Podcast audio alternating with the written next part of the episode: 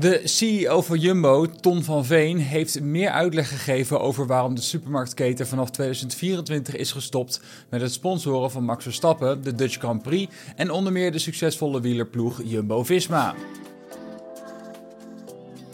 Sinds 1 januari 2024 is er op het gebied van sponsoring veel veranderd bij het bedrijf.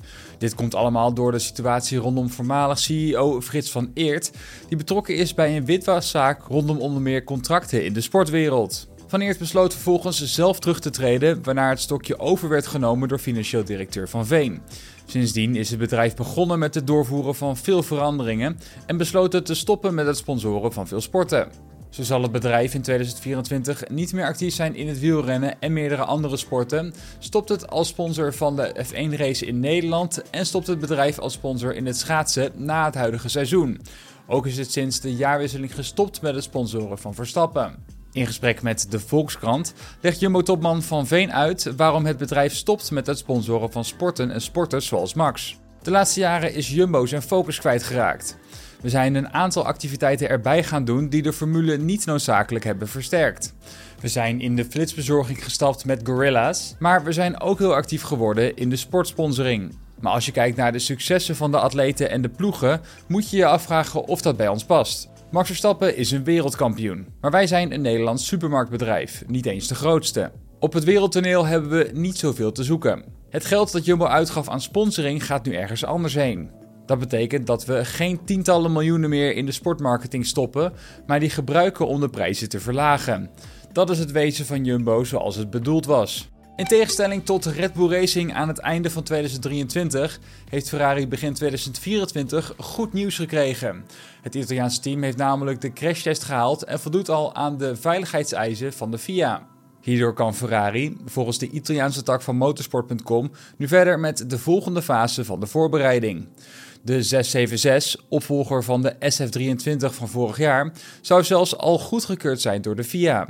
Het nieuwe chassis is ontworpen door Fabio Montecchi en lijkt in niets op het chassis van vorig jaar. Dit is een risico, maar tevens wellicht een goed teken voor het Italiaanse team dat al jaren niet meer een echte kans heeft gehad om kampioen te worden. Het slagen van de crashtest zou betekenen dat Ferrari op dit gebied een voorsprong zou pakken op concurrent Red Bull Racing.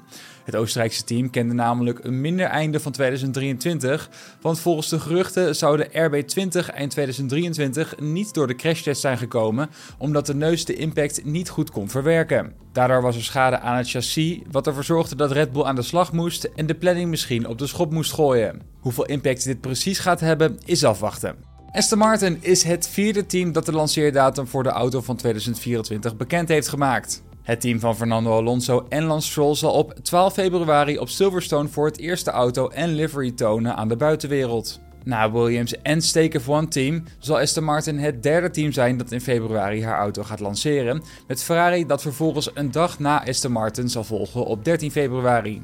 Helmut Marko lijkt langer door te gaan in de Formule 1. Volgens verschillende bronnen heeft hij zijn krabbel gezet onder een nieuw contract voor drie seizoenen, waarmee er een einde aan de geruchten over een pensioen op korte termijn lijkt te komen. Marco wordt met zijn 80 jaar op de teller natuurlijk ook een dagje ouder, alweer houdt hem dat er niet van om de hele wereld over te vliegen voor zijn geliefde Red Bull. Volgens verschillende bronnen, waaronder Planet F1, Formula.hu en Motorsport Magazine, weten te melden dat de voorman van het team zijn contract bij Red Bull met drie jaar heeft verlengd. Zijn belangrijke rol binnen het team van Verstappen lijkt er voorlopig dus nog even ingevuld te worden, iets waar ook de Nederlander blij mee zal zijn. Wel is het nog wachten op een officiële mededeling vanuit Red Bull zelf. Ja, dit was hem alweer. Het GP Events nieuws op Spotify. Volg ons eventjes en dan zie ik jullie de volgende keer weer. Doeg!